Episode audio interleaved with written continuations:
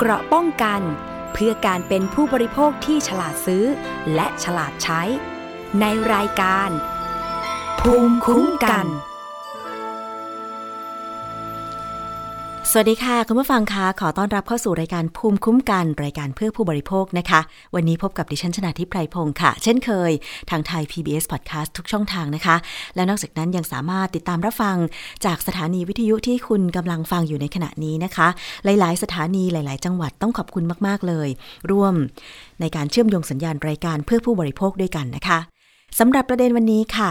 เรามาติดตามกันต่อเลยนะคะ เกี่ยวกับการระบาด โควิด -19 นะคะ ซึ่งตอนนี้ค่ะ มีสายพันธุ์ใหม่เกิดขึ้นนะคะ นั่นก็คือโอมิครอนเขากำลังมีการสอบสวนกันอยู่นะคะว่าจุดเริ่มต้นของการกลายพันธุ์โควิด -19 เป็นสายพันธุ์ล่าสุดก็คือโอมิครอนเนี่ยนะคะ ตอนแรกมีข่าวบอกว่าพบในทวีปแอฟริกาแอฟริกาใต้นะคะ แต่ปรากฏว่ามีข้อมูลล่าสุดบอกว่า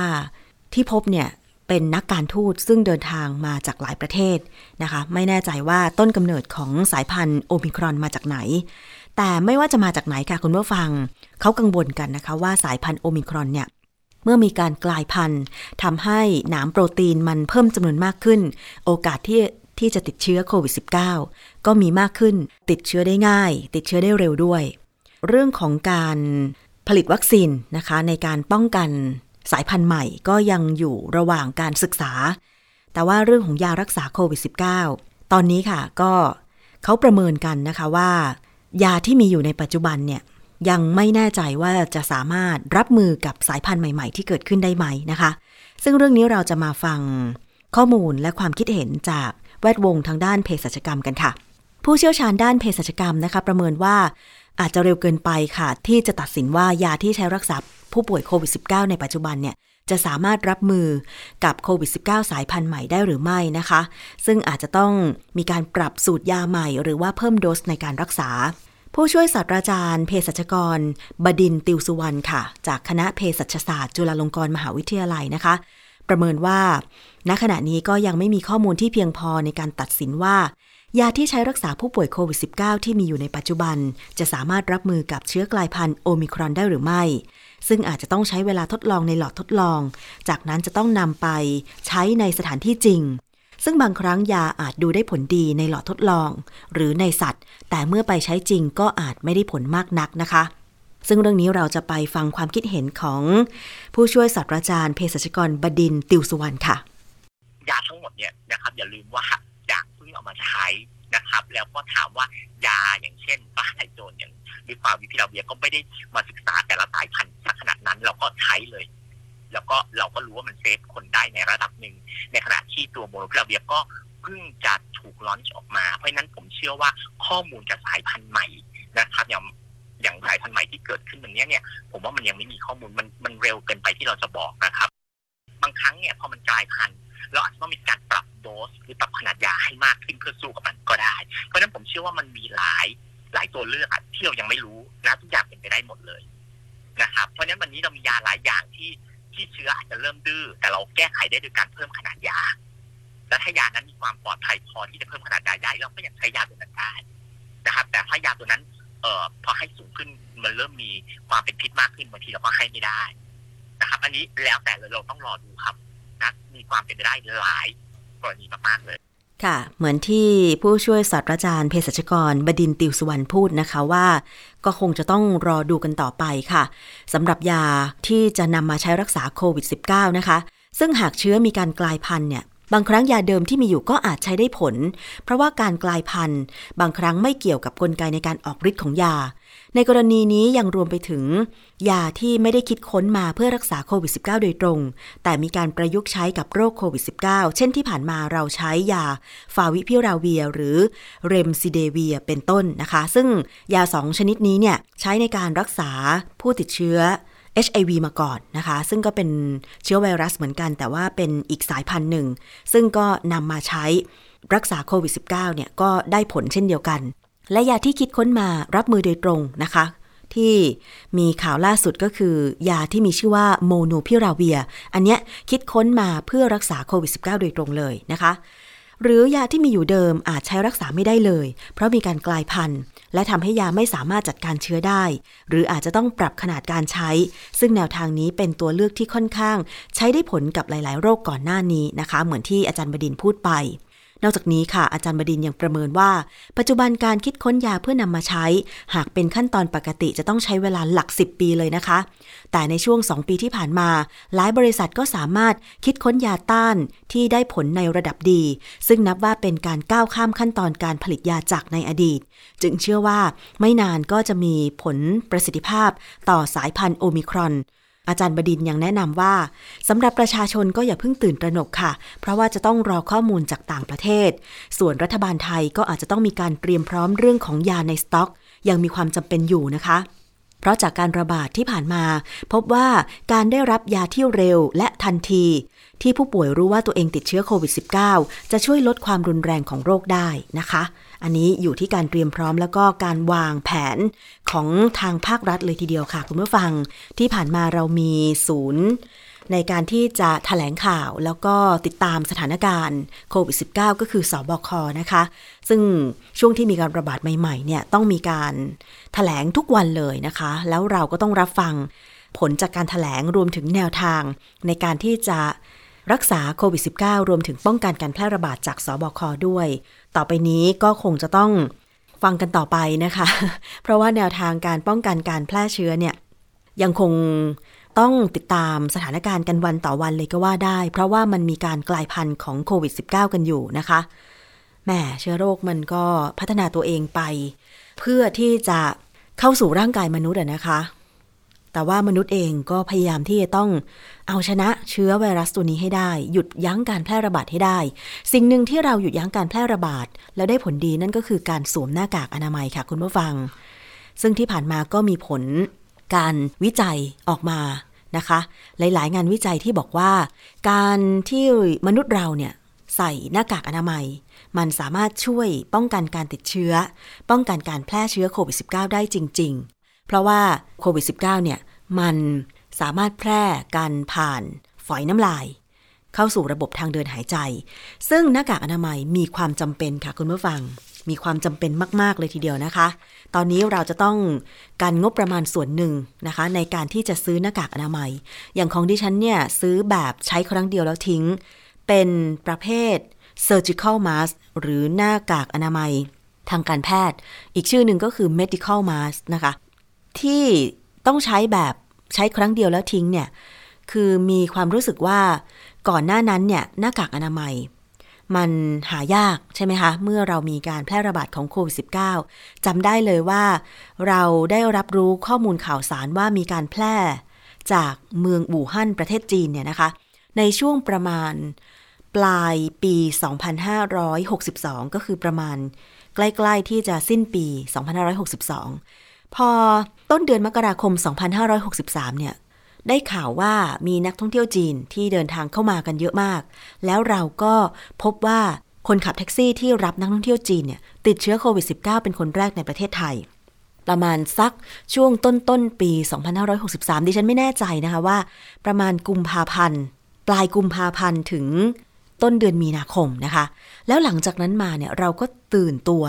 นะคะ พร้อมกับความตกใจว่า เจ้าเชื้อไวรัสโควิด -19 ไวรัสโคโรนาสายพันธุ์ใหม่เนี่ย มันรุนแรงขนาดไหนนะคะ แล้วทำไมเราได้ข่าวจากจีนเขาจะต้องมีการปิดตลาด มีการฆ่าเชื้อโรค โดยการพ่นน้ำยาฆ่าเชื้อ เราไม่รู้ว่าตอนนั้นเนี่ยสถานการณ์มันจะเลวร้ายมากเท่าทุกวันนี้นะคะ แล้วสิ่งหนึ่งที่คนไทยตื่นตัวมากตอนนั้นก็คือว่า เมื่อมีคำเตือนจากทางการแพทย์ว่ามันมีการแพร่ทางลมหายใจ ทางฝอยละอองน้ำลาย จากการพูดคุย การติดต่อสื่อสาร การกินข้าวใช้ช้อนเดียวกัน เราพยายามทุกวิถีทางในการที่จะป้องกันก็คือการใส่หน้ากากอนามัยนะคะ แล้วหลังจากนั้นมาเกือบสองปีแล้วค่ะ ที่คนไทยต้องซื้อหน้ากากอนามัย แล้วก็ต้องมีค่าใช้จ่ายตรงนี้ เพราะฉะนั้นเราจึงต้องการที่จะได้หน้ากากอนามัยที่มีคุณภาพ ในการที่จะป้องกันการแพร่เชื้อและติดเชื้อโควิด -19 ซึ่งถ้าหน้ากากอนามัยไม่มีประสิทธิภาพตรงนี้นะคะ เรียกว่าเสียเงินฟรี ไม่มีประสิทธิภาพทำให้เราไม่สามารถป้องกันเชื้อโรคอะไรได้เลย ล่าสุดนี้ค่ะคุณผู้ฟัง ทางสภาองค์กรผู้บริโภค ร่วมกับเครือข่ายผู้บริโภค เช่นมูลนิธิเพื่อผู้บริโภคเนี่ยนะคะ ก็มีการสุ่มหน้ากากอนามัยที่มีจำหน่าย ในท้องตลาดเป็นหน้ากากอนามัย ใช้ครั้งเดียวแล้วทิ้งนะคะ มีการสุ่ม 60 ยี่ห้อ เพื่อที่จะนำมาทดสอบว่า หน้ากากอนามัยแบบใช้ครั้งเดียว ยี่ห้อไหนผ่านเกณฑ์มาตรฐาน ผลิตภัณฑ์อุตสาหกรรม หรือมอกยี่ห้อไหนไม่ผ่าน ยี่ห้อไหนไม่เป็นไปตามโฆษณา แล้วก็ร่วมกันตรวจสอบพร้อมกับ เสนอข้อเรียกร้อง ไปยังหน่วยงานที่เกี่ยวข้อง เช่นสำนักงานมาตรฐานผลิตภัณฑ์อุตสาหกรรม หรือแม้แต่ออย นะคะ ในการที่จะออกมากำกับดูแลมาตรฐานของหน้ากากอนามัยชนิด ใช้ครั้งเดียวแล้วทิ้งนะคะ ซึ่งวันนี้สภาองค์กรผู้บริโภค ก็มีการถแถลงผลการทดสอบหน้ากากอนามัยชนิดใช้ครั้งเดียวแล้วทิ้งเนี่ยนะคะ เราจะไปฟังเสียงของคุณสารีอองสมหวัง เลขาธิการสภาองค์กรผู้บริโภค ถึงวัตถุประสงค์การทดสอบในครั้งนี้ค่ะ แต่ขณะที่เราเราใส่ทั้งวันถูกไหมฮะเราจะถอดต่อทานอาหารเท่านั้นเองเพราะฉะนั้นเราก็ใส่หน้ากากทั่วไป ซึ่งก็มีมาตรฐานว่า 95%ซึ่งเน้นคิดว่าก็นี่ก็เป็นประเด็นที่รับได้แล้วก็เป็นไปตามมาตรฐานสากลนะคะ ซึ่งผ่านคุณหมอก็อาจจะต้องกังวลเหมือนกันนะฮะ เพราะของหมอเนี่ยผ่าน 3 ไม่ผ่าน 25 นะฮะ เราตรวจมากกว่านะคะ แต่ว่าคืออย่างที่เน้นบอกว่า พอคุณยกระดับมาจำหน่ายลักษณะที่เป็นหน้ากากทางการแพทย์ หน้ากากผ่าตัดปุ๊บ คุณไม่ถูกควบคุมราคาทันทีเข้าใจไหมฮะ แต่ถ้าคุณเป็นหน้ากากอนามัยเนี่ยห้ามเกิน 2 บาท 50 สตางค์เพราะฉะนั้นบริษัทก็อาจจะรู้สึกว่าประชาชนทั่วไปก็อยากจะซื้อหน้ากากเหล่านี้แหละ หน้ากากทางการแพทย์ทั้งหลายแล้วก็ไม่ถูกกำหนดราคา เพราะฉะนั้นเนี่ยเรียนคิดว่าเส้นแบ่งมันไม่เยอะมากนะคะ เพราะฉะนั้นจะทำยังไงที่จะทำให้ผู้บริโภคเนี่ยได้รับการคุ้มครองในส่วนนี้จริงๆพวกเราเองก็เคยปรึกษาหารือกันนะฮะว่าอย่างเช่นในบางประเทศอย่างไต้หวันเนี่ยเขาแจกหน้ากากอนามัยสัปดาห์ละ 3 ชิ้น คุณเดินไปได้เลยที่ร้านขายยา เอาบัตรประชาชนไปแลกเพราะจริง ๆ อุปกรณ์ในการป้องกันโรคเนี่ยถือว่าเป็นส่วนที่รัฐควรจะต้องสนับสนุนตามรัฐธรรมนูญ แต่เดนคิดว่าบ้านเราก็น่าสนใจนะฮะ ถ้าถามว่าสภาแนะนำยังไงเรียนก็แนะนำว่าเราควรซื้อหน้ากากอนามัยอย่างน้อยจากร้านขายยานะคะเพราะคุณซื้อออนไลน์เนี่ยคุณก็ไม่ได้เห็นเลยนะฮะว่าแต่ต่อไปไม่แน่เพราะว่าเขาอาจจะมีอะไรนะฮะเมตาเวิร์ด ที่คุณอาจจะเห็นว่ากล่องเนี่ยมันเป็นยังไงเห็นทั้งหมดเหมือนไปหยิบเอง แต่ตอนนี้ก็ต้องบอกว่าคุณเห็นด้านเดียว คุณไม่เห็นอะไรเลย ยกเว้นที่คนขายบอกว่าเขามีผ่านการตรวจสอบ หรือการขึ้นทะเบียนจากสำนักงานคณะกรรมการอาหารและยา ก็ต้องบอกว่าเผอิญเราก็อาจจะตรวจก่อนนะฮะเก็บตัวอย่างก่อนหนึ่งตุลาเพราะฉะนั้นก็ไม่ได้เข้าหลักเกณฑ์ว่าฉลากเหล่านี้เนี่ยต้องระบุว่าผ่านถ้าเป็นหน้ากากอนามัยและหน้ากากทางการแพทย์ สำนักงานคณะกรรมการอาหารและยาถือเป็นเครื่องมือแพทย์ เพราะนั้นทุกยี่ห้อเนี่ยก็ต้องขึ้นทะเบียนกับสำนักงานคณะกรรมการอาหารและยา เพราะนั้นเราก็จะไม่เห็นนะฮะเนื่องจากเราซื้อก่อนหนึ่งตุลานะฮะอันนี้ก็อาจจะเป็นประเด็นที่เรียนคิดว่าสำคัญ แต่ว่าวันนี้ถ้าใครไปซื้อหน้ากากทางการแพทย์ หน้ากากสำหรับการผ่าตัดเนี่ยอย่างน้อยต้องมีเลขทะเบียน นะคะของสำนักงานคณะกรรมการอาหารและยานะคะเพราะฉะนั้นเรียนคิดว่าอันนี้ก็เป็นข้อมูลเบื้องต้นนะคะว่า เราซื้อหน้ากากอนามัยทั่วไป ซึ่งมีมาตรฐานสมัครใจ 95%นะฮะที่เรียกว่าการกรองอากาศเนี่ยก็น่าจะเพียงพอ แล้วก็ขอให้ทุกบริษัทเนี่ยควบคุมคุณภาพให้อยู่ที่ 95%จริง ๆ และผลต่างความดันไม่เกิน 5มิลลิเมตรน้ำต่อลูกบาศก์เซนติเมตร ซึ่งก็ถือว่าเราก็สามารถหายใจได้พอสะดวกขึ้นนะฮะในระดับ 5มิลลิเมตรน้ำต่อลูกบาศก์เซนติเมตรนะฮะเพราะฉะนั้นเองก็คิดว่าอันนี้ก็เป็นสิ่งที่สภาองค์กรของผู้บริโภคเนี่ยอยากเสนอข้อมูล ซึ่งเราได้เสนอไปแล้วกับหน่วยงานของรัฐนะคะแล้วก็เสนอข้อมูลให้กับประชาชนเป็นทางเลือก แล้วอยากเห็นเชื่อว่าขณะนี้คนใช้หน้ากากอนามัยมากขึ้น ยี่ห้อต่างๆ ก็มีมากมาย เพราะฉะนั้นอยากเห็นราคาเนี่ยอย่างน้อยก็เป็นเครื่องมือของผู้บริโภคในการเข้าถึงอุปกรณ์พื้นฐานในการป้องกันโรคท่ามกลางที่เรายังเผชิญอยู่กับโควิด -19 เรียนคิดว่ายังอยู่กับเราอีกนาน แล้วก็อันเนี้ยก็เป็นอุปกรณ์ที่จำเป็นเลยนะฮะ เป็นอุปกรณ์พื้นฐาน หน้ากากอนามัยเว้นระยะห่างล้างมือนะคะ เพราะฉะนั้นตรงนี้ก็อยากเห็นว่ามีการสนับสนุนที่ชัดเจน การกำกับคุณภาพที่ชัดเจน ขอบพระคุณมากค่ะ ค่ะ นั่นคือเสียงของคุณสารีอองสมหวังเลขาธิการสภาองค์กรผู้บริโภคนะคะ หวังว่าสิ่งที่คุณสารีเสนอไปเนี่ยจะไปสู่หน่วยงานที่มีหน้าที่ในการกำกับ ดูแลคุณภาพของหน้ากากอนามัยทั้งเรื่องของคุณภาพที่ต้องป้องกันเชื้อโรคได้นะคะ แล้วก็ราคาที่สมเหตุสมผล ไม่ได้บอกว่าต้องการของดีราคาถูก แต่ว่าราคาต้องไม่แพงเกินจริง สมเหตุสมผลและต้องควบคุมเรื่องของคุณภาพนะคะ ทีนี้เรามาดูกันซิว่าในการสุ่มทดสอบหน้ากากอนามัยชนิดใช้ครั้งเดียวแล้วทิ้งเนี่ยนะคะ เขาแบ่งเป็นกี่กลุ่มอะไรบ้างนะคะ ทางด้านของดรภัยบูลช่วงทองค่ะ กรรมการผู้เชี่ยวชาญด้านสินค้าและบริการ สภาองค์กรผู้บริโภคนะคะ บอกว่าการทดสอบครั้งนี้ เป็นการสุ่มซื้อตัวอย่างผลิตภัณฑ์หน้ากากอนามัยชนิดใช้ครั้งเดียว ที่หาซื้อได้ตามร้านค้าทั่วไปในท้องตลาดค่ะ โดยเก็บข้อมูลระหว่าง 16 สิงหาคม ถึง 3 ตุลาคม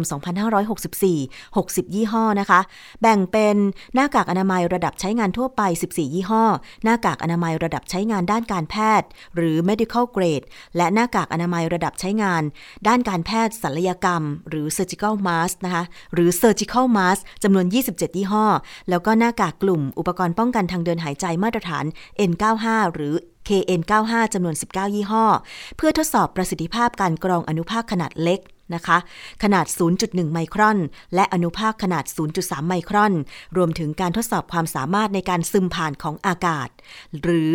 การทดสอบด้านการหายใจนะคะ หลังจากนั้นได้นำผลิตภัณฑ์เหล่านั้นส่งตรวจวิเคราะห์ให้เป็นไปตามมาตรฐานมออกที่กำหนดไว้หรือไม่ โดยแบ่งเป็น 2 กลุ่มใหญ่ ๆ ก็คือกลุ่มที่ 1 หน้ากากอนามัยชนิดใช้ครั้งเดียว ที่กำหนดให้ต้องเป็นไปตามมาตรฐานมออกอ2424ขีด2562 ในความจริงนั้นเนี่ยสามารถแบ่งประเภทตามระดับการป้องกันได้ 3 ระดับนะคะ แต่ว่าหน้ากากอนามัยที่นำมาทดสอบในครั้งนี้นั้น สามารถแบ่งได้เพียง 2 ระดับเท่านั้นก็คือ ระดับการใช้งานทั่วไป และระดับการใช้งานด้านการแพทย์ทั่วไป รวมกับระดับใช้งานด้านการแพทย์ด้านศัลยกรรม ส่วนกลุ่มที่ 2 ก็คือหน้ากากที่ระบุว่าเป็นกลุ่มอุปกรณ์ปกป้องทางเดินหายใจ ชนิดกรองอนุภาคที่ระบุมาตรฐาน N95 หรือ KN95 ตามมาตรฐานมอก 2480ขีด2562 นะคะ เราจะไปฟังดรไพบุญช่วงทองพูดถึงเรื่องของวิธีการทดสอบ แล้วก็ผลการทดสอบบางส่วนค่ะ ในส่วนของเครือข่ายนักวิชาการเพื่อผู้บริโภคนะครับก็ได้รับโจทย์จากทางสภานะฮะก็คือมีหน้ากากอนามัยมาให้เราทดสอบเนี่ยหกยี่ห้อความยากที่สุดเลยคืออะไรรู้ไหมความยากที่สุดเลยเนี่ยคือเราต้องดูว่าไอ้ยี่ห้อทั้งหลายเนี่ยชื่ออะไรก่อน คือบางทีอ่านไม่ออกครับเป็นภาษาญี่ปุ่น เป็นภาษาเกาหลี ความยากอีกตัวหนึ่งก็คือ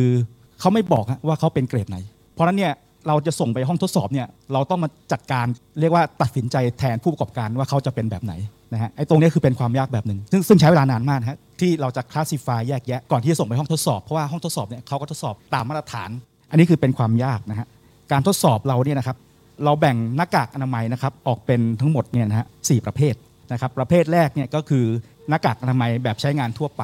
นะครับอันนี้จะมี 14 ยี่ห้อนะครับแล้วก็ หน้ากากอนามัยที่ใช้งานด้านการแพทย์ทั่วไป หรือไม่ได้เข้าเกรด แล้วก็หน้ากากอนามัยสำหรับทางการแพทย์ทางด้านศัลยกรรมนะครับซึ่งเข้าเกรดนี่ก็จะมีรวมกันนะครับ 27 ยี่ห้อนะครับแล้วก็เป็นหน้ากากกลุ่มอุปกรณ์ป้องกันทางเดินหายใจนะครับตามมาตรฐาน N95 เนี่ยนะครับหรือ KN95 เนี่ยนะครับจะมีจำนวน 19 ยี่ห้อนะครับเสร็จแล้วเนี่ย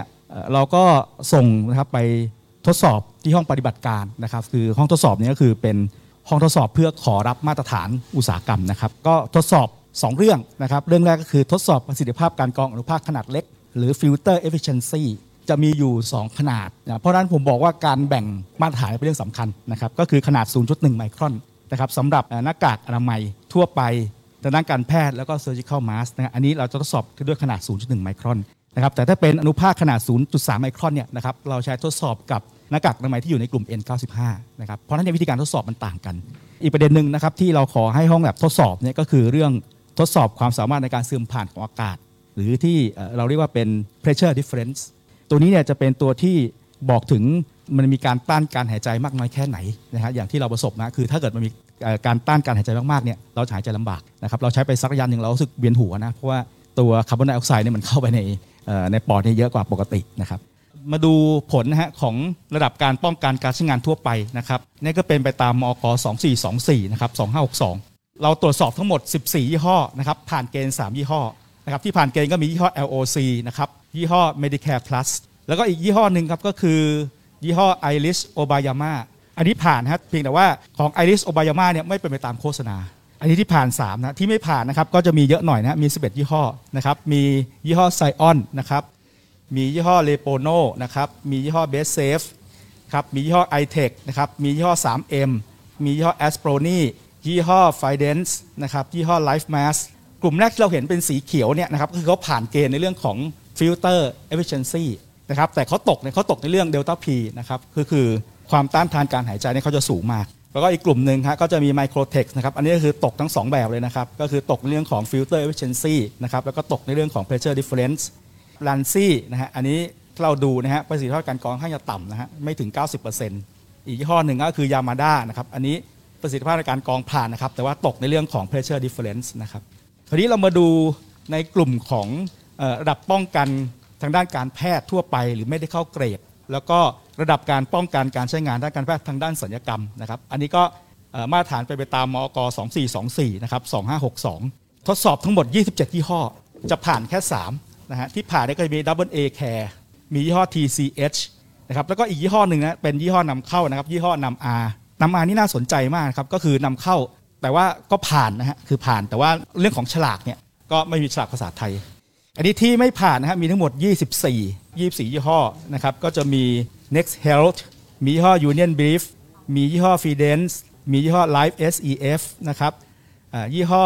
VCare นะครับยี่ห้อ Nice Mask ยี่ห้อ Top Value Best Price ยี่ห้อ Medimas ยี่ห้อ Betex นะครับยี่ห้อ Fresh Plus ยี่ห้อ Kenko ยี่ห้อ G Lucky ยี่ห้อ High Guard นะครับยี่ห้อ Fresh Plus ยี่ห้อ High Care นะครับยี่ห้อ Fresh Plus ยี่ห้อ KSG นะครับยี่ห้อ Safe and Care ยี่ห้อ KF ยี่ห้อ Mismed นะครับยี่ห้อ Extra นะครับยี่ห้อ KF ยี่ห้อวัตสันนะครับแล้วก็ยี่ห้อ Nice Mask นะฮะ ก็คราวนี้มาดูของกลุ่ม N95 นะครับ N95 เนี่ยจะมีมาตรฐานกับอีกตัวหนึ่งนะครับก็คือมอก 2480ขีด2562 นะครับ เราทดสอบทั้งหมด 19 ยี่ห้อ ผ่านเกณฑ์นะฮะ13 ไม่ผ่านเกณฑ์ 6 เรามาดูที่ผ่านนะครับ ก็จะมีมินิแคร์มีตรางู มีวันแคร์มี 3M นะครับ มีวิลแคร์ Black Edition มี East Mars Zero นะครับ มี Pharmatex แล้วอีกกลุ่มหนึ่งฮะที่ผ่าน แต่ว่าไม่เป็นไปตามโฆษณา ก็จะเป็น ไดไคกิกาดนะครับรุ่นสวายากะ East Mars Zero มี KSG นะครับยูนิชามนะครับวัตสันแล้วก็ลิงแคร์อันนี้คือผ่านแต่ว่าไม่เป็นไปตามโฆษณา แล้วก็อีก 6 ตัวอย่างครับที่ไม่ผ่านเกณฑ์นะครับก็จะมีคูวินมาสคูวินมาสอันนี้ซื้อผ่าน True Shopping นะครับแล้วก็มินิแคร์นะครับมี Pharmatex นะครับมี d o m e l b a s นะครับแล้วก็อีกตัวหนึ่งก็คือ CPT c o v a นะฮะซึ่งประสิทธิภาพการของข้างจะต่ำนะครับค่ะนั่นคือเสียงบางส่วนนะคะจากการถแถลงนะคะในเวทีถแถลงผลการทดสอบ หน้ากากอนามัยชนิดใช้ครั้งเดียวนะคะ เป็นเสียงของดรภัยบุญช่วงทอง ที่จะต้องพูดระบุชื่อยี่ห้อ ไม่ได้เป็นการโฆษณาแต่อย่างใด ไม่ได้เป็นการโจมตียี่ห้อใดยี่ห้อหนึ่ง แต่นั่นคือผลการทดสอบ หน้ากากอนามัยแบบใช้ครั้งเดียว หลาย ๆ ยี่ห้อนะคะ ซึ่งเขาส่งทดสอบในเรื่องของมาตรฐานต่าง ๆ อย่างเช่น ระดับการป้องกันที่เป็นการป้องกันทางการแพทย์หรือแพทย์ศัลยกรรมเนี่ยนะคะการผ่านเกณฑ์เขาบอกว่าประสิทธิภาพเนี่ยจะต้องมีการกรองอนุภาคต้องไม่น้อยกว่า 98%ผลต่างความดันไม่เกิน 5.0 นะคะ แต่ว่าข้อเรียกร้องของทางด้านของเครือข่ายผู้บริโภคค่ะ ก็ขอเรียกร้องไปยังสำนักงงานสมอนะคะ ให้กำหนดหน้ากากอนามัยแบบใช้ครั้งเดียว เป็นมาตรฐานบังคับ ไม่ใช่มาตรฐานสมัครใจแบบที่ใช้ในปัจจุบัน เพราะว่าต่อไปนี้เราจะต้องใช้หน้ากากอนามัยกันตลอดไป จนกว่าโควิด -19 จะหายไปเนี่ยนะคะ แล้วก็ขอให้มีบทกำหนดโทษในกรณีที่ผู้ประกอบการทำการฝ่าฝืนละเมิดสิทธิผู้บริโภค และขอให้ออยดำเนินการเชิงรุกในการตรวจสอบผลิตภัณฑ์ ทั้งที่ผลิตในประเทศและนำเข้า ให้ได้มาตรฐานตามที่กฎหมายกำหนด เพื่อให้ประชาชนได้ใช้ผลิตภัณฑ์ที่มีคุณภาพ ให้หน่วยงานภาครัฐมีหน้าที่ในการจัดหาหน้ากากอนามัยทางการแพทย์สำหรับใช้ในโรงพยาบาลของรัฐกำหนดมาตรฐานตามมอก 2424ขีด2562 เป็นเงื่อนไขกำหนดคุณสมบัติสินค้าในการจัดซื้อจัดจ้างด้วยนะคะ นอกจากนั้นค่ะ ขอให้สคบกำหนดในการคุมฉลากผลิตภัณฑ์หน้ากากอนามัยแบบใช้ครั้งเดียว ให้เป็นไปตามเกณฑ์ที่กำหนดด้วยนะคะ นี่คือทั้งหมดของรายการภูมิคุ้มกันในช่วงแรก ดิฉันยังมีอีกช่วงหนึ่งก็คือคิดก่อนเชื่อ วันนี้ไหนๆเราพูดถึงเรื่องหน้ากากอนามัยกันแล้ว จะขอนำตอนนี้กลับมาให้ฟังอีกครั้งหนึ่ง ชนิดของหน้ากากอนามัย ประสิทธิภาพการป้องกันโควิด -19 และข้อมูลที่ระบุบนฉลากค่ะ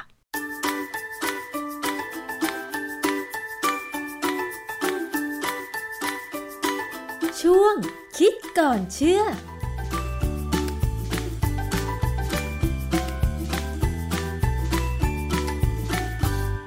พบกันในช่วงคิดก่อนเชื่อกับดรแก้วกังสดานนภัยนักพิษวิทยากับดิฉันชนะทิพไพรพงษ์เช่นเคยนะคะ วันนี้เราจะมาคุยกันเกี่ยวกับเรื่องของ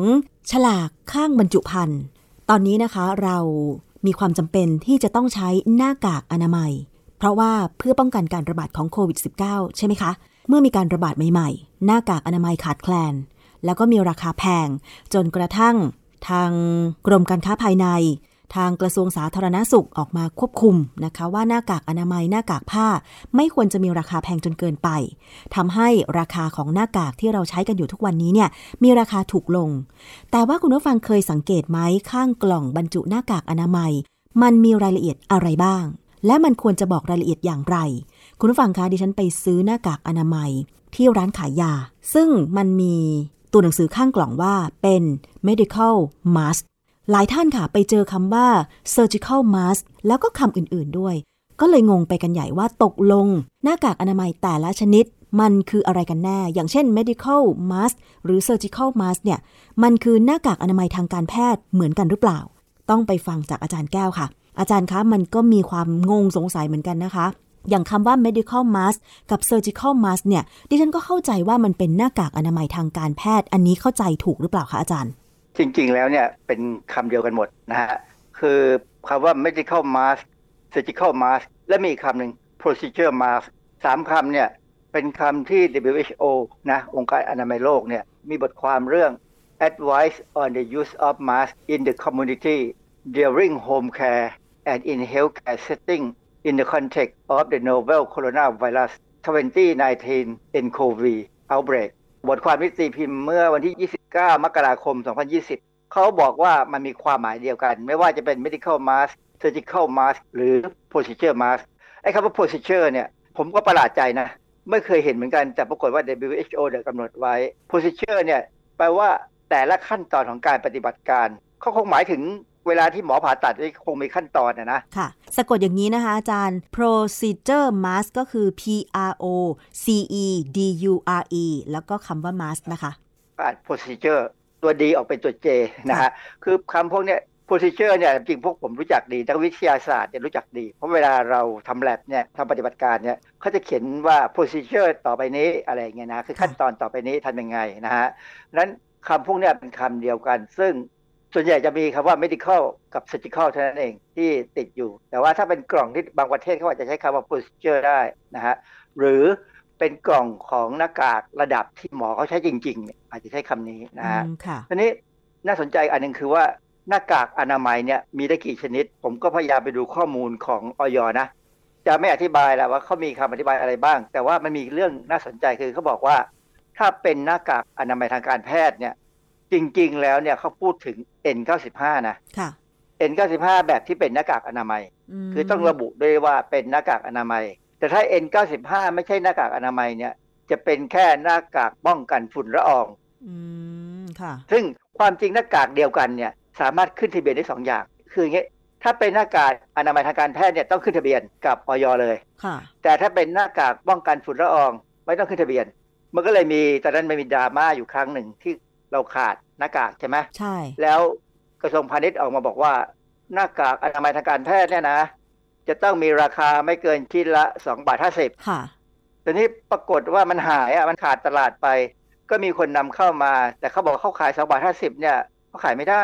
เขาก็เลยบอกว่าของเขาไม่ใช่หน้ากากอนามัยเขาเป็นหน้ากากป้องกันฝุ่นละอองค่ะเขาขาย7บาท ไม่ขายเต็มไปหมดเลย ขายได้ เพราะว่าเขาไม่ได้ขึ้นทะเบียน มันเลยตลกไหมว่าของดี ก็ขายแพง แล้วก็ไม่ต้องขึ้นไม่ต้องขึ้นทะเบียนอือฮึส่วนไอ้ของที่ดี แต่จะให้ขายถูกๆ ต้องขึ้นทะเบียนเลยเป็นเรื่องที่ว่ากฎหมายทำให้เกิดปัญหาพอสมควรนะฮะค่ะอาจารย์คะนอกจากนั้นเนี่ยที่ผ่านมานะคะเราเคยได้ยินชื่อ หน้ากากป้องกันฝุ่นละออง หน้ากากป้องกันสารเคมี หน้ากาก N95 อย่างเงี้ยค่ะ บางคนก็ยังสับสนว่าตกลงแล้วประสิทธิภาพของมันเป็นยังไง มันเทียบเท่าเอ่อในการป้องกันทั้งฝุ่น หรือว่าป้องกันสารเคมี หรือว่าสามารถป้องกันเชื้อโรคได้คะอาจารย์ คือหน้ากากป้องกันฝุ่นละอองเนี่ยเขาไม่ได้กำหนดขนาดของรูมาสักเท่าไหร่ คือ วัสดุที่ใช้ทำหน้ากากเนี่ยมันจะต้องมีรูใช่ไหมค่ะเพราะไม่ไม่อย่างนั้นเนี่ยเราหายใจไม่ออกค่ะแต่ว่ารูเนี่ยใหญ่เล็กมีความหมาย เพราะว่าสารเคมีจริง ๆ แล้วเนี่ย ถ้าเป็นสารเคมีเลยนะค่ะตัวมันเล็กมากนะขนาดเล็กมากต้องใช้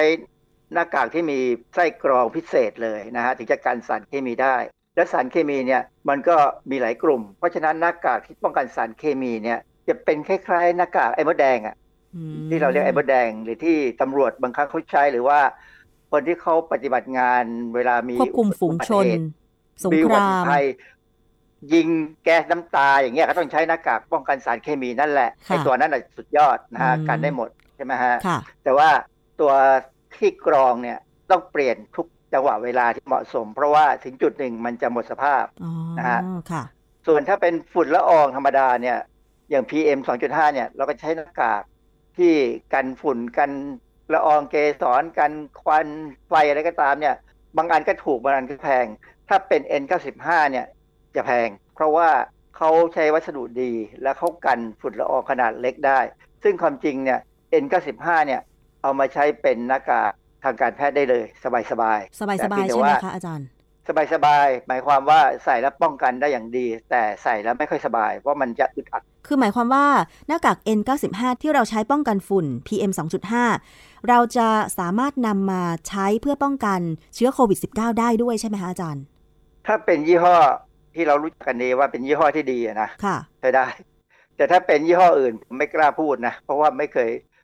ไม่เคยเห็นข้อมูล เวลาเขาบอก N95 ของเขาเนี่ยความหมายคือ 95 แบบไหนเนื่องจากว่าเวลาบอกว่า N95 เนี่ยนะมันหมายความว่าอย่างเงี้ยเขาออกแบบมาเพื่อปกป้องผู้สวมใส่โดยการกรองอนุภาคในอากาศขนาด 0.3 ไมโครเมตรหรือเราเรียกว่า 0.3 ไมครอนก็ได้ค่ะนะโดยที่ว่าอนุภาคตั้งแต่ 0.3 ไมโครเมตร หรือไมครอนเนี่ยนะ แล้วก็ที่ใหญ่เกินกว่านี้นะจะถูกกรองได้อย่างน้อย 95เปอร์เซ็นต์อืม ค่ะ คือยังไงก็ไม่ร้อยเปอร์เซ็นต์ในวิทยาศาสตร์ที่เราจะไม่พูดอะไรที่เป็นร้อยเปอร์เซ็นต์เด็ดขาดหน้ากากเนี่ยมันขึ้นอยู่ว่ายี่ห้อดีไม่ดี ถ้าเป็นยี่ห้อที่เราเคยได้ยินชื่อว่าแพงอะยี่ห้อนั้นนะดีนะฮะอ่าฮะแต่ว่าถ้าเป็นยี่ห้อแปลกๆผมไม่กล้าพูดว่ามาจากประเทศไหนอะนะค่ะคือบางครั้งเนี่ยของเทียมมันมาจากประเทศนั้นแหละหมายความว่าฝุ่น PM 2.5 มันมีขนาดเล็กกว่า 0.03 ไมครอนใช่ไหมคะอาจารย์ มันใหญ่มันใหญ่กว่ามันใหญ่กว่า 2.5 ไมโครเมตร แต่รูของหน้ากาก 0.3 ไมโครเมตรคือเล็กกว่ามากนะอ๋อเพราะฉะนั้น PM 2.5 มันผ่านไม่ได้อยู่แล้ว แล้วเชื้อโรคล่ะคะ มีขนาดเท่าไหร่อย่างโควิดเอ่อ19 เชื้อโรคเนี่ยนะอย่างอย่างแบคทีเรียอย่างแบคทีเรียก่อนนะค่ะแบคทีเรียเนี่ย 0.5 ถึง 2.0 ไมโครเมตรอย่างนั้นก็ใหญ่กว่านะใหญ่กว่าเพราะฉะนั้นหน้ากากเนี่ยกรองได้ผมนึกบอกเลยว่า N95 เนี่ยจริง ๆ แล้วเนี่ย ใช้ในการผ่าตัดได้ ใช้ในโรงพยาบาลได้ เพียงแต่ว่ามันใส่ไปแล้วเดี๋ยวถึงพักหนึ่งมันจะหายใจลำบาก ใช่ดิฉันเคยใส่ มันแทบจะหายใจไม่เข้าอะค่ะอาจารย์ ต้องคนที่ชินและคนที่บริหารการหายใจเก่งถึงจะทำได้นะค่ะฮะแล้วเชื้อโควิดปัญหาคือ19 ล่ะคะอาจารย์ มันมีขนาดเท่าไหร่เดี๋ยวล่ให้ฟังหน้ากากถ้าเป็น N95 เนี่ย มันแพงนะ อย่างน้อยก็ใกล้ร้อยบาทใช่ถึงเกินร้อยบาทนะใช่ใช่99บาทอาจารย์ SARS-CoV SARS-CoV-2 นะฮะหรือพวกไวรัสพวกเนี้ยในกลุ่มของโคโรนาไวรัสเนี่ยจะมีขนาด particle นะ particle หมายความว่า 1 ตัวเลยนะ เราใช้คำว่า particle นะไม่ใช่เซลล์นะค่ะเพราะว่าไวรัสเนี่ยไม่ได้เป็นเซลล์สิ่งมีชีวิต มันเป็น particle เท่านั้นเองนะฮะมีขนาด 0.05 ถึง 0.14 ไมโครเมตรโอ้ค่ะ เล็กกว่าจุด3นะ เล็กกว่าจุด3ไมโครเมตร เพราะฉะนั้นจริงๆแล้วเนี่ยเชื้อไวรัส แต่ละ particle เนี่ยผ่านหน้ากากทุกอย่างได้หมด ก็แสดงว่าป้องกันไม่ได้แต่เป็นที่รู้กันว่าไวรัสเนี่ยต้องอยู่กับฝอยน้ำลายเสมอ อยู่เดี่ยวไม่ได้เพราะอยู่เดี่ยวมันแห้งเมื่อไหร่มันก็หมดสภาพ ฝอยน้ำลายมนุษย์เนี่ยนะที่อ่านออกมาเนี่ยจะอยู่ที่ประมาณ 5 ถึง 10 ไมโครเมตร หรือ 5 ถึง 10 ไมครอน ซึ่งใหญ่กว่ารูของ N95 รูของ N95 นี่ 0.3 อันนี้มัน 5 ถึง 10 เพราะฉะนั้นใหญ่กว่าหน้ากาก N95 เนี่ยกรองฝอยน้ำลายได้แน่ค่ะ ๆอ่าเพราะฉะนั้นจริงๆเนี่ยคำแนะนำที่เขาให้ใช้จริงๆในโรงพยาบาล ที่จะต้องสัมผัสกับคนป่วยที่เป็นโรคเนี่ยค่ะคือหน้ากาก N95 อ๋อถึงแม้ว่าหน้ากาก N95 นั้นจะระบุ หรือไม่ระบุคำว่าใช้ทางการแพทย์ก็ตาม ก็สามารถใช้ได้ในการที่จะกรองปาร์ติเคิลของไวรัสซาโควี2ที่ไปกับฝอยน้ำลายของเราได้นั่นเองใช่ไหมคะอาจารย์ ใช้ได้ถ้าเป็นยี่ห้อที่เราเชื่อใจอือฮึผมต้องระบุตรงนี้ เพราะว่า ผมกังวลมากเลยว่ามี N95 ปลอมเนี่ยขายเยอะ เพราะว่าราคามันแพง ค่ะ แล้วตอนนี้มันยังมีหน้ากากที่เป็นแบบทรงใส่สบาย เป็นครอบจมูก แผ่นผืนใหญ่ ๆ แล้วก็มีที่ปิดตรงสันจมูกแล้วก็ใต้คางด้วยนะ ส่วนมากเนี่ยครับจะระเรีบุยกว่าบอกว่ามาจากเกาหลี แต่ก็ไม่แน่ใจว่าผลิตมาจากเกาหลีจริงหรือเปล่า หรือว่ามีฐานการผลิตอยู่ที่จีนอย่างเงี้ยอาจารย์ มันตกตอนนี้นะคะ แผ่นละประมาณ2บาท2บาท50 เหมือนกับ ราคาของหน้ากากอนามัยทางการแพทย์ อาจารย์แบบนี้จะแยกเป็นประเภทไหน ถ้าเราซื้อเดี่ยวเนี่ยเราจะไม่เห็นว่าฉลากคืออะไร แต่ถ้าเราซื้อทั้งกล่องเนี่ยเราดูที่กล่องนะฮะว่าเขาชื่อยี่ห้ออะไรแล้วไปเช็คดูในเว็บของออยนะเว็บของออยเนี่ยก็จะมีส่วนหนึ่งที่เขาเรียกว่าตรวจสอบคุณภาพหรืออะไรสักอย่างเนี่ยนะให้เราดูว่าหน้ากากเนี่ยขึ้นทะเบียนหรือยัง บอกชื่อไปแล้วเนี่ยเขาบอกว่าขึ้นทะเบียนแล้วก็อาจจะพอเชื่อใจได้นะฮะแต่ถ้าราคาประประมาณไม่เกิน2บาท3บาทนี่นะผมว่าให้คำนึงไว้นะว่า ของถูกไม่มีของดีต้องแพงมันเป็นอย่างนั้นซะแล้วนะค่ะเนื่องจากว่าเราจะเสี่ยงไหมกับเชื้อ คือประหยัดได้นะ แต่ว่าถ้าต้องไปเสี่ยงกับการติดเชื้อเนี่ย ผมว่ามันก็ไม่สมควรนะ คือหน้ากากนั้นเขาเรียกหน้ากากสามมิติใช่ไหม มันไม่เชิงเห็นเห็นสามใช้มิติค่ะอาจารย์ แต่ว่าเป็นคือมันโป่งออกมา มันโป่งออมันกมาโป่งออกมาครอบสบายหายใจสบายใช่นะผมเห็นใส่กันเยอะนักข่าวที่ใส่อ่านข่าวกันพวกเจ้าหน้าที่พวกอะไรก็ใส่กันซึ่งความจริงแล้วเนี่ย ผมไม่แน่ใจว่าที่กล่องอะเขาเขียนว่าอะไรนะเดี๋ยวเราจะมาดูที่กล่องว่ากล่องเนี่ยควรจะเขียนว่าอะไร เป็นภาษาเกาหลีค่ะอาจารย์ไม่มีภาษาไทย นั่นแหละคือสิ่งที่ยังไงก็ไม่ได้ขึ้นทะเบียนกับออยแน่เพราะไม่มี คือเราคง เวลาไปตรวจสอบในเว็บของของออยเนี่ยนะหัวข้อตรวจสอบผลิตภัณฑ์เนี่ย มันต้องเขียนภาษาไทยชื่อจะเป็นชื่ออะไรก็ตามแต่ต้องเขียนเป็นภาษาไทยเข้าไปอ่าอาจจะเป็นชื่อภาษาอังกฤษได้ แต่ค่ะชื่อภาษาเกาหลีนี่คงไม่ได้นะอืมเพราะฉะนั้นแสดงว่านำเข้ามาโดยไม่ได้ผ่านกระบวนการที่ถูกต้องหรือเปล่าเพราะฉะนั้นก็คิดเอาเองแล้วกันค่ะ แล้วอย่างที่เราบอกว่าก่อนไปซื้อเนี่ย เราควรจะดูที่ฉลากของ หน้ากากอนามัยนั้นๆ เราควรดูอะไรนอกจากชื่อยี่ห้อ แล้วก็ระบุว่าเป็นภาษาไทย หรือภาษาต่างชาติก็ได้ แต่ต้องมีภาษาไทยคำต่างๆ เราควรจะทำความเข้าใจยังไงคะอาจารย์เออเมื่อเราเช็คตรวจสอบแล้วนะว่าอยู่ในในเว็บออยเนี่ยค่ะเขามีชื่อยี่ห้อนี้แล้วเนี่ยนะว่าเขาขึ้นทะเบียนแล้วเนี่ยนะก็ดูว่าเป็น medical mask หรือเป็น surgical mask หรือเปล่าถ้าเป็นก็ระดับหนึ่งไปแล้วต้องมีคำว่า F 2,100 level 1เขาจะติดอย่างนี้เลยนะ F 2,100 level 1 ก็คือตัว F level ภาษาอังกฤษ แล้วก็ 2100 ภาษาอังกฤษว่า level แล้วก็เลขหนึ่งนะคะ อ่าส่วนมากจะใช้ใช้คำนี้เลยคำว่า F 2 1 0 0นั้นเนี่ย เป็นการระบุว่าหน้ากากนั้นผลิตโดยใช้วัสดุที่ได้รับการตรวจสอบแล้ว ถูกต้องตามคุณสมบัติการนำมาทำเป็น medical face mask ตามข้อกำหนดของ ASTM ASTM เนี่ย มาจากคำว่า American Society for Testing and Materials นะเป็นหน่วยงานเอกชนในสหรัฐอเมริกา ที่ทำหน้าที่ตรวจสอบคุณสมบัติของวัสดุต่างๆ สินค้าต่างๆ ระบบต่างๆ และบริการต่างค่ะๆว่าได้ตามมาตรฐานที่ควรเป็นหรือไม่ และเป็นแล้วอยู่ในระดับใด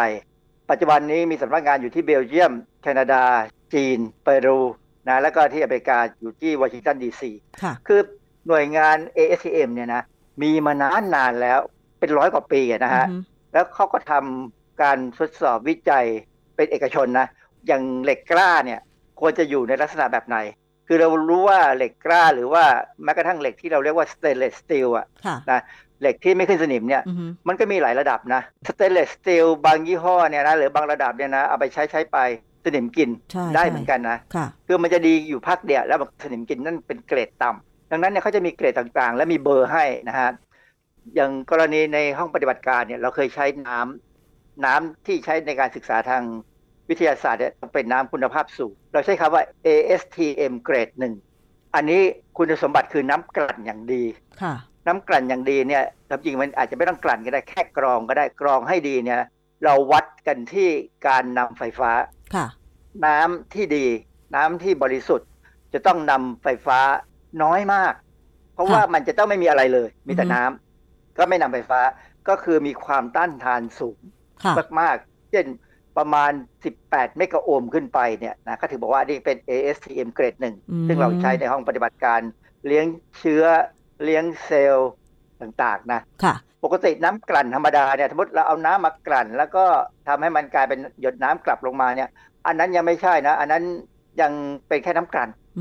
ไม่ใช่ระดับทำในแลบดีๆแลบลึกๆอะนะที่เขาต้องทำแบบน้ำควบคุมมากๆเนี่ยนะค่ะคราวนี้เวลาหน้ากากพอบอกว่า F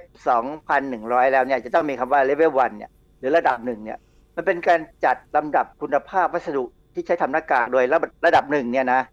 สามารถกีดขวางในระดับต่ำสำหรับการใช้งานทั่วไปเท่านั้นค่ะห้ามใช้กับละอองรอยสเปรย์หรือของเหลว ถ้าเป็นระดับ 2 ก็เป็นระดับกลางใช้กับละอองรอยสเปรย์และหรือของเหลวในระดับต่ำถึงปานกลาง ส่วนระดับ3เนี่ยกีดขวางในระดับสูงสุด ใช้กับของเหลวสเปรย์หรือของเหลวที่มีความเสี่ยงสูง สรุปแล้วที่เราใช้อยู่เป็น F 2 1 0 0 level 1มันยังอยู่ในระดับต่ำนะค่ะแต่ว่าอันเนี้ยใช้ได้อืมอืมใช้ค่ะได้แล้ว เพราะว่า ถ้าเราจะไปใช้ระดับสามเนี่ยเข้าใจว่าคงมีบางยี่ห้อนั่นเองที่นำมาใช้ เนื่องจากว่าเท่าที่ผมไปดูตามร้านเนี่ยนะผมก็ไปดั้งสแกนดูไปดั้งตรวจดูว่ามีอะไรบ้างก็เป็นเงี้ยสองพันหนึ่งร้อยแล้วก็เลเวลหนึ่งค่ะนั่นเอง อาจารย์คำแนะนำเพิ่มเติมที่เราให้ความเชื่อถือกันเช่น องค์การอนามัยโลกเนี่ยเขามีแนะนำอะไรเพิ่มเติมเกี่ยวกับการเลือกหน้ากากอนามัยไหมคะคือความจริงหน้ากากอนามัยเลยหน้ากากทางการแพทย์เนี่ยนะ มันมีสองแบบคือแบบหนึ่งใช้ในสถานพยาบาลกับอีกแบบหนึ่งใช้นอกสถานพยาบาลค่ะ เพราะฉะนั้นที่กล่องเนี่ยถ้าเขาเขียนว่า EN 1 4 6 8 3 type 2 or type 2R อันนี้เป็นเลเวลเป็นระดับที่ใช้ในสถานพยาบาลคือหมอที่เขาต้องเจอคนไข้คนป่วยเนี่ยใช้พวกนี้อืมนะหรืออาจจะใช้เป็น ASTM F 2,100เลเวล1 2 หรือ3ค่ะคือเขาใช้ 1 2 3 ได้เลย คือหมอใช้ได้ แต่ถ้าเป็น1เนี่ยผมเข้าใจว่าหมอเขาจะใช้เฟสชิลด้วยอืมนะฮะค่ะส่วนถ้าเป็นเราเราเดินอยู่นอกสถานพยาบาลเนี่ยป้องกันชุมชนเนี่ยนะควรระบุว่าเป็น EN 1 4 6 8 3เหมือนกัน แต่เป็นแค่ type 1อืมค่ะ type 1อันเดียว ASTM F 2 1 0 0ก็ level 1เท่านั้นเองค่ะ ส่วนอย่างอื่นเนี่ยเช่น YY หรืออะไรพวกนี้อย่าไปสนใจมันมาก เพราะว่าเราไม่ค่อยเห็นหรอกแต่ว่ามีอืมเพราะอาจจะเป็นอีกระบบหนึ่งนะครับ มันจะมีตัวเลขอื่นแปลกๆอีกเหมือนกันค่ะแต่ส่วนใหญ่จะเป็นแค่ EN 1 4 6 8 3 แล้วก็ ASTM เท่านั้นเองที่เขาเอามาใช้ติดอยู่ตามกล่อง ค่ะ อาจารย์แล้วหน้ากากอนามัยนี่มีวันหมดอายุไหมคะก็มีฮะ มีเท่ส่วนที่มากผจะจำได้มีเนี่อายุประมณกี่ปี ประมาณ10ปีโอ้ย10ที่ปีที่ผมเห็นกล่อง กล่องที่เป็นยี่ห้อที่แพงหน่อยนะครับ แล้วไม่ได้ขึ้นทะเบียนกับออยแต่ว่ามีคนนำเข้ามาขายนะแต่ว่าเป็นของจากอเมริกาเลยนะฮะอาจจะหิ้วเข้ามาค่ะนะฮะมีมาขายเนี่ยเขาเขียนไว้สิบปี คือ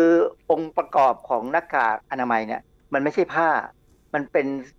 ใยสังเคราะห์ค่ะนะฮะเพราะฉะนั้นพอผ่านไปถึงจังหวะหนึ่งเนี่ย มันก็จะหมดสภาพค่ะ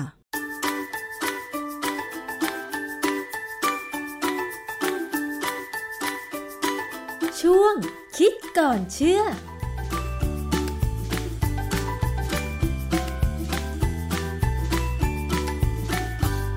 และนั่นก็คือช่วงคิดก่อนเชื่อกับดรแก้วกังสดานนภัยนักพิษวิทยา นี่คือทั้งหมดของรายการภูมิคุ้มกัน รายการเพื่อผู้บริโภคสำหรับวันนี้นะคะ ขอบคุณสำหรับการติดตามรับฟังทุกช่องทางไม่ว่าจะเป็นเว็บไซต์แอปพลิเคชันไทย PBS Podcast หรือว่ารับฟังผ่านสถานีวิทยุที่กำลังเชื่อมโยงสัญญาณอยู่ในขณะนี้นะคะ ดิฉันชนะทิพไพรพงศ์ต้องลาไปก่อน สวัสดีค่ะ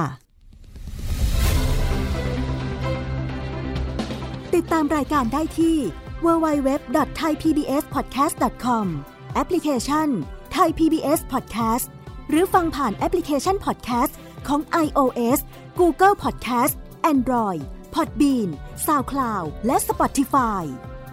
ติดตามความเคลื่อนไหวของรายการและแสดงความคิดเห็น โดยกดถูกใจที่ facebook.com/thaipbspodcast